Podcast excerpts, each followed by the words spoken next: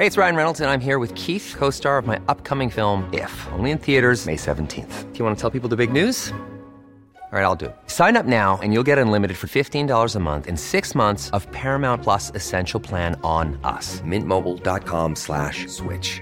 Upfront payment of $45 equivalent to $15 per month. Unlimited over 40 gigabytes per month. Face lower speeds. Videos at 480p. Active Mint customers by 531.24 get six months of Paramount Plus Essential Plan. Auto renews after six months. Offer ends May 31st, 2024. Separate Paramount Plus registration required. Terms and conditions apply if rated PG.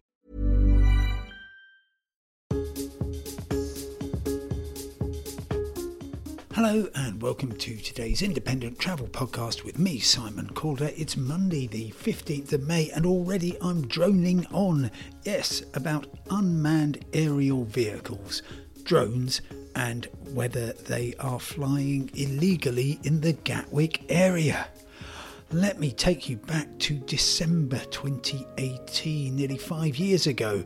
It was the last week before Christmas there was a drone sighted. Flights started to be diverted. Then the airport opened up again, but then the drone was apparently sighted again. By the end of the disruption, after three days, 1,000 flights had been cancelled. 150,000 people had had their Christmas plans torn up. And bizarrely, nobody ever found out what the cause was. There was a celebrated case of somebody being arrested who was completely innocent, but the subsequent inquiry into it said, well, we simply don't know what it was. And some people say that it was one of these collective uh, things where people just decide there's a drone and um, they act accordingly. I simply don't know about that. I do know, though, that a large number of passengers, certainly um, a couple of thousand, were extremely inconvenienced, and thousands more were mildly inconvenienced. Let me explain. The airport was closed for 51 minutes in early afternoon that might think you might think, well, on, surely the pilots are going to allow a bit of extra fuel just in case, and they can just circle around, can't they? Um, well, the trouble is, Gatwick is the busiest single runway airport in the world. Um, there is very, very little slack in the system, and once disruptions begins, it's very difficult for that to um, be rectified quickly. And so you had the uh, situation where seven EasyJet arrivals were diverted, five of those to Luton, one to Southend, another one to Bristol. Um, then you also had British Airways arrivals from Faro and Palma. They touched down at Stansted um, a surprise there since BA doesn't have an operation at Stansted. It does at Heathrow, but I presume they couldn't get into Heathrow or they didn't think they'd be able to get out. Um, Stansted in Essex was also the unexpected destination for passengers flying on Vueling from Rome, on TUI from Kavala in Greece, and on Turkish Airlines from Istanbul.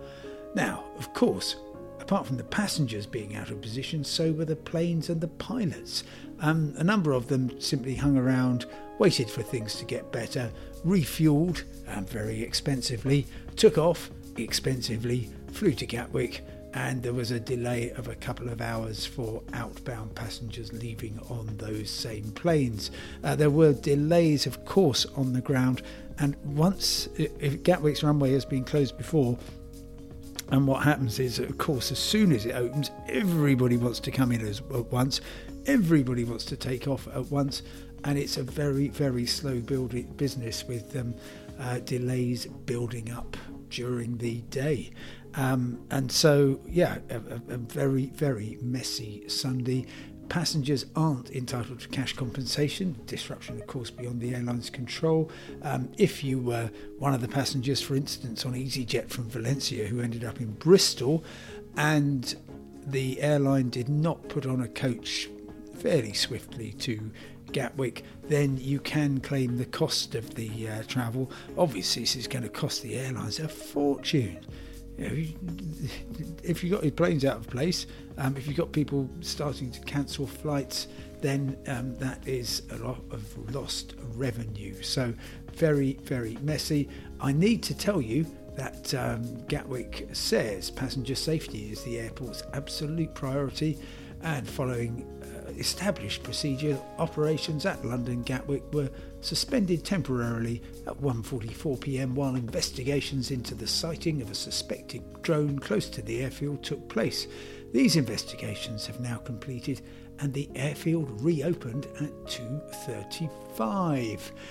And as discussed, a dozen inbound aircraft were diverted. Um, uh, thousands of people, by the way, were also having problems at uh, London, St Pancras, and at Paris Gare du Nord. That was because of sudden cancellations by uh, strikers in France. Uh, nothing to do with drones.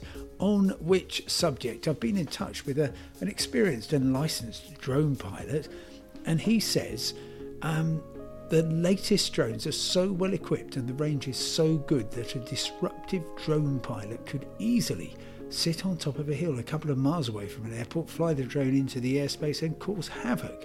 Having said that, the latest drones have a geofence built into the firmware of the drone and controller, which won't allow them to fly into these airspaces without the software being illegally disabled. And just to explain a little bit more about what that means, literally, the, um, the, the, the drone and the controller of the drone know exactly where airports are, where their approaches are, and how far the uh, restrictions apply. And that's typically, you know, you can't really use a drone within five kilometres of a, an active runway, and there's very strict limits um, on the approach blast. So wherever those happen, and they are internationally available, of course, the drone should um, simply effectively hit an invisible barrier and not be able to go any further.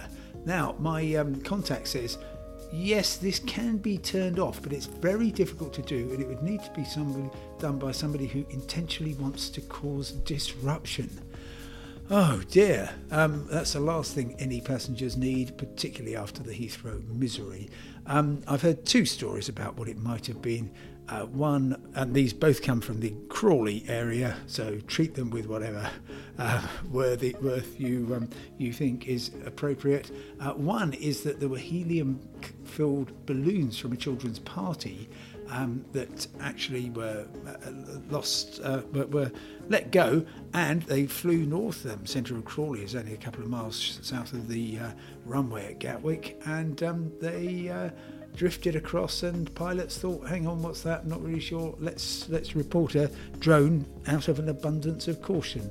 And the other one is that um, a child with a drone had um, uh, lost control of it. This was um, an anonymous online posting um, and that they were desperately upset. Um, I don't actually uh, give much credence to that one. The first one does sound a little more plausible.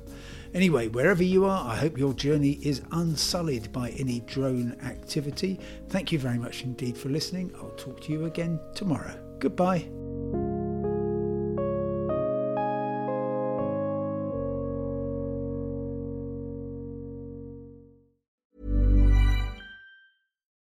It's Paige DeSorbo from Giggly Squad. High quality fashion without the price tag. Say hello to Quince.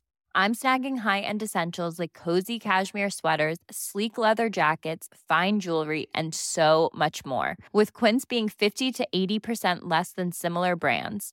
And they partner with factories that prioritize safe, ethical, and responsible manufacturing. I love that. Luxury quality within reach. Go to quince.com slash style to get free shipping and 365 day returns on your next order. Quince.com slash style.